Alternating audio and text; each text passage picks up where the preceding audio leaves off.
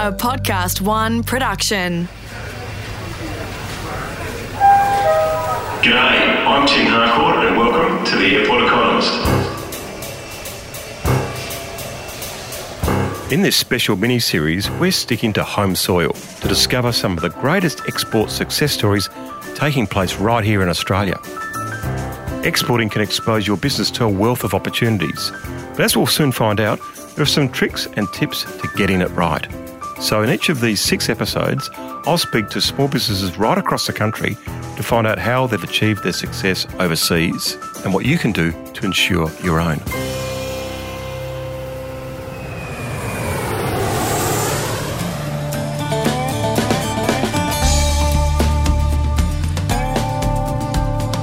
My grandfather was known as Mr. Ballarat, and his mission was to sell Ballarat to the world. In some ways, it was an easy sell. Thanks to the gold rush in the 19th century, Ballarat was a significant town in Australia with its great mining tradition. Ballarat is also home to Australia's famous rebellion, the Eureka Stockade, where gold miners actually fought the police with a makeshift stockade and blood was shed. It was all over the dreaded miner's licence. Now, some say the Eureka rebels were the founders of Australian democracy, while others say they were just tax avoiders. But either way, the Eureka flag is still a proud symbol of Ballarat and this historic occasion. As a small boy, my grandfather proudly showed me around the streets of his city. And you could see the, the gold rush wealth in all the elaborate Victorian buildings along Sturt Street and Lydiard Street, and why Ballarat in Victoria was a very rich place in the 19th century before Federation. Even in the 21st century, Ballarat's mining tradition continues. Ballarat is the home of Gekko Systems, which is a mining, processing, and systems company, and it sells from Ballarat to Brazil, to Russia, to Asia and Africa from its base in Ballarat. So, once again, Ballarat is selling itself to the world and its expertise.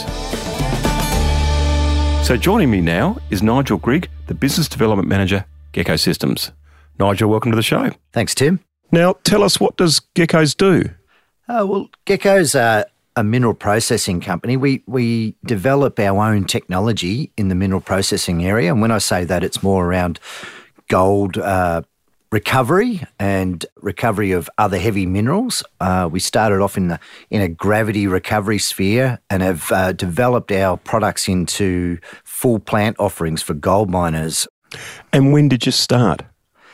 Well, the company's been going now for 20 years. It was a smaller company before Gekko Systems called Grand Developments. And uh, so we sort of commenced business in 96, but really became a, more of an exporter in about uh, 98. So you sort of exported almost straight away, not, not quite the same year, but a couple of years after you began. Well, that's right. The technology attracted a lot of attention in the world sphere. And so we had a lot of market pull with uh, international clients uh, contacting us to actually inquire about the technology. And uh, being the company we were, very agile, we decided to export almost immediately. And the last time I saw you was on the set of the Airport Economist in Brazil. So you certainly get around. Um, I know you export to Brazil and South America. Where else do you export in the world? Well, we probably export to every mining jurisdiction in the world. Uh, we have offices in Vancouver, uh, so we look after North America and Mexico from that office. We have an office in Johannesburg with an agent in Ghana to look after the African market. We also have a office now in Moscow, and we're getting a lot of uh, interest from the Russian market, and of course South America, which uh, is a market that I've been working in for the last ten years. So, what do you think has made your export plan successful? Well, I believe it was the technology itself. Uh, the technology lent itself to a lot of efficiencies in recovering heavy minerals, and that created market pull. So we were quite lucky in the fact that a lot of the drive to export came from our clients who who wanted to know about the technology and so when they contacted us either through the website or by email or phone, we were able to explain our technology and basically we decided, well, we invite them to come to Australia to look at our facilities and see our capabilities, or we just hopped on a plane and, and went and visited their site and uh, tried to you know, provide them with some insight on how our technology might be able to help their operations. I've been to a lot of big mining conferences, like you know Indaba in South Africa, and it seems that at every mining conference you meet, you know, officials and executives from Russia, South Africa, South America, Kazakhstan, and so on. So is it that if your technology gets well known in one jurisdiction in mining, it basically you know is a global phenomena in terms of it, you know, it, it leapfrogs everywhere else. I think you're right there. Um, we spend a lot of time at the international mining conferences, and it's amazing the commonality of the, the people that are there. Like you'll get the group metallurgists from you know big companies like Polyus in Russia and Anglo American and Anglo Ashanti, and they'll travel around to these conferences and and look at the technology that's available and try and put that into their plants. Uh, well, just to gain efficiencies and the technology is advancing at rapid rates at the moment, so it's it's good to stay on top of it. Well, you know, Kazakhstan's not Korea and Burkina Faso is not Brazil. I mean, they're very different places. What sort of challenges do you face in the different markets and, and how do you sort of overcome them? Oh, look, it's really about understanding the culture and the business culture in each of those countries. There are some similarities, especially with some of the international big global companies. But if you're looking to go down to a say a tier two company or someone smaller, it's it's really important you understand the culture on how the business is done. It's also very important to understand uh, how business is done and the legal frameworks around that business, things like uh, withholding taxes, import duties, other restrictions that might uh, be a bit of a speed bump in your in your export business. So it's it's important to get a, an overall understanding of that, uh, we look at um, our Australian uh, institutions like AustMine and Austrade and the Victorian government and the trade commissions that are available, and we contact those guys in country, and they give us plenty of advice on how to do business in that country. But uh, no one knows your own product like yourself, so it's important to get over there, meet local contacts, and meet the client, and and really you know, try and work out what you how you're going to do this piece of business before you jump into it. When I was in Latin America, I remember meeting one of your local reps, a very tall rugby playing Argentine who's a bit of a character. I mean, does that happen in most markets? You have a local that represents you very well, or have you got to do it yourself, whether you're in Africa or Brazil or Argentina, Chile, etc.? Look, we have a mixture of business models in different countries. In some of the bigger jurisdictions where English is a primary language, we would open our own office and it makes it quite easy for us to do business. But in places like Russia, um, somewhere up in Mali or South America, where Diego is situated, um, the language and the local culture, the knowledge of those, the local culture is quite important um, for us to do seamless business in those markets. So we do a bit of a mix on how we model our business in those markets. You're in pretty good hands with Diego in South America, I would have thought. Well, Diego does a, a great job for us over there. And again, we ran into Diego by going to one of the international mining shows over there. We went to the Perumin. Uh, we went over there with the assistance of the Victorian government this year, and it was very successful.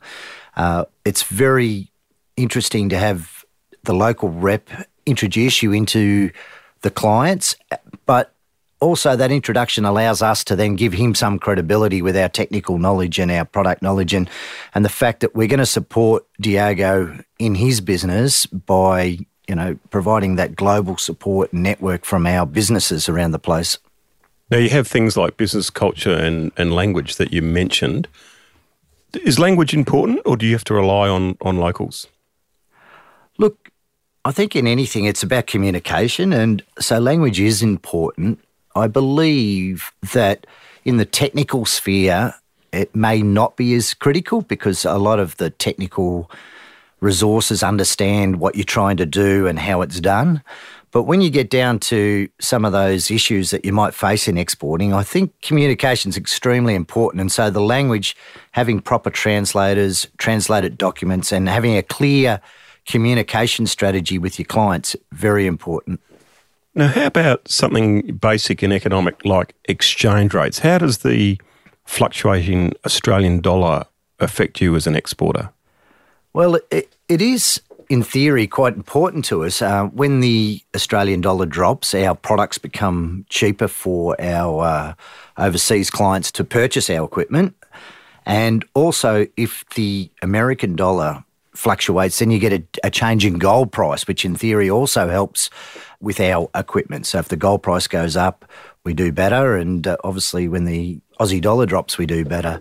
However, our sales process is over a, a quite a long period of time. We still have to do a lot of test work, a lot of engineering. And so sometimes the currency fluctuations over a year or two don't really affect our sales process. And so that's sometimes it affects us, but n- not often. But having said that, if we receive a purchase order from an overseas client and they pay in a, a different currency, we'll hedge that currency once we start manufacturing to make sure that we don't get affected by the currency rate during our installation and uh, our commissioning periods of installing the equipment. Now, Gekkos is a great name, very Australian name. Do you market yourself very differently overseas than from, from Australia? We spend a lot of time in our in our marketing department. It's something Elizabeth, our CEO, is very passionate about. We used to market in uh, with brochures and the traditional way, uh, try and get those translated and hand them out at trade shows and post and direct emails. But we're sort of moving more into a, a platform of using um, the internet, using LinkedIn, having landing pages on our website. Uh, some of our website pages are translated into Spanish and Russian now. So a lot of our marketing is going into the digital marketing stages, and we're finding that that's a lot more effective in, in penetrating the right customers, and we're not spending a lot of time cutting down trees with brochures. Yeah.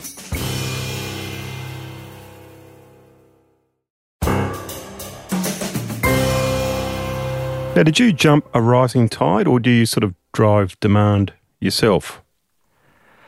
Look, I think it's a, a little bit of both. Uh, we develop a technology that we believe is going to be, you know, very important in the future.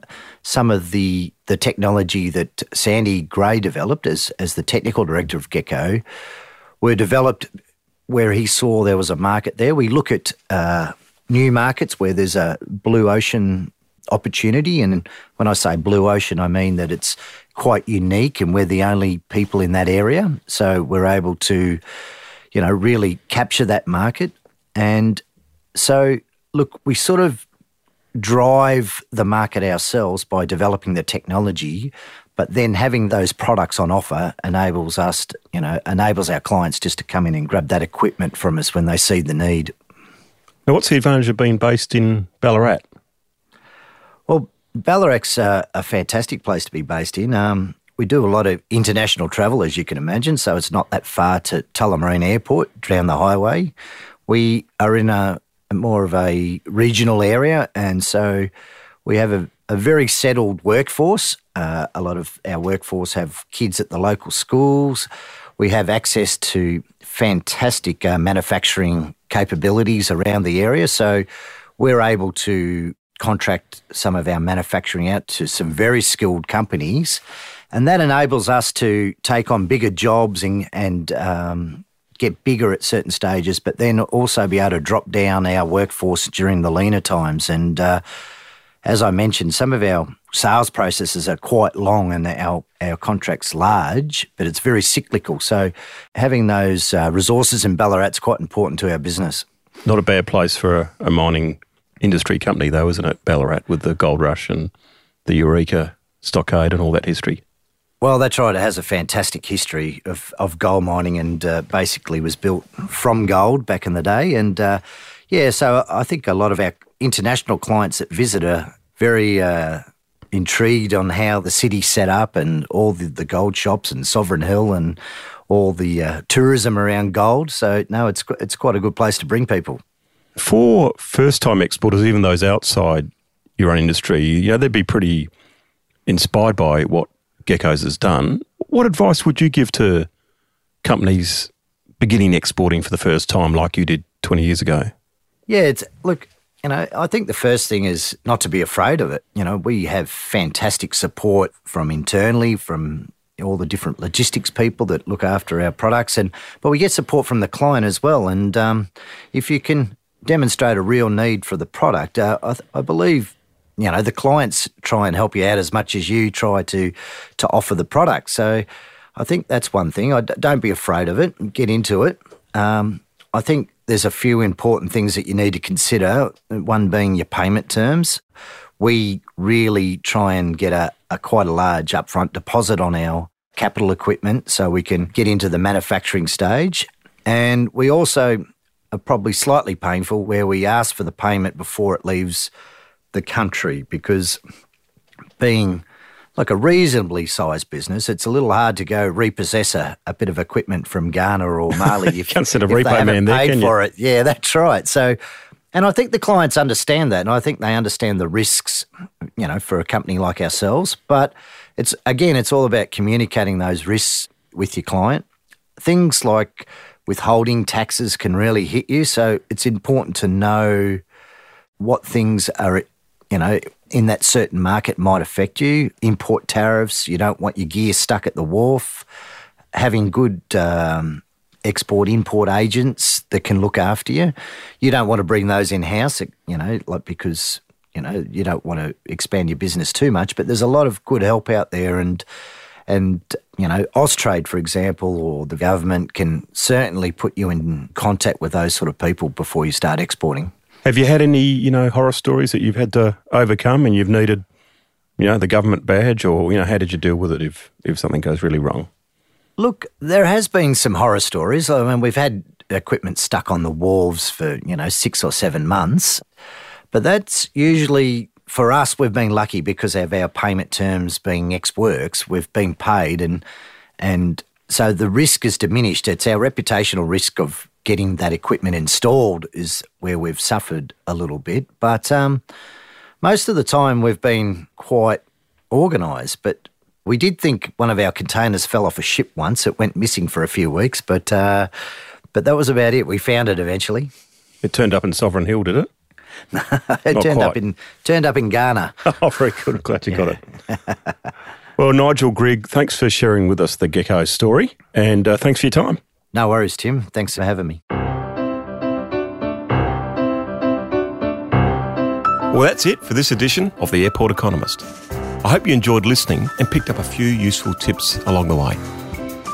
The Airport Economist podcast series is produced by Live Proud, audio production by Darcy Thompson, and executive producer is Jennifer Goggin.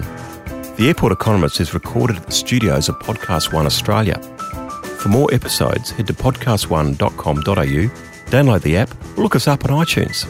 And don't forget, there is also the Airport Economist TV series and book of the same name. You can find out more at our website, theairporteconomist.com, before you take off. Well, thanks for joining me. I look forward to our next business adventure together somewhere in the big wide world. I'm Tim Harcourt, and I'm the Airport Economist.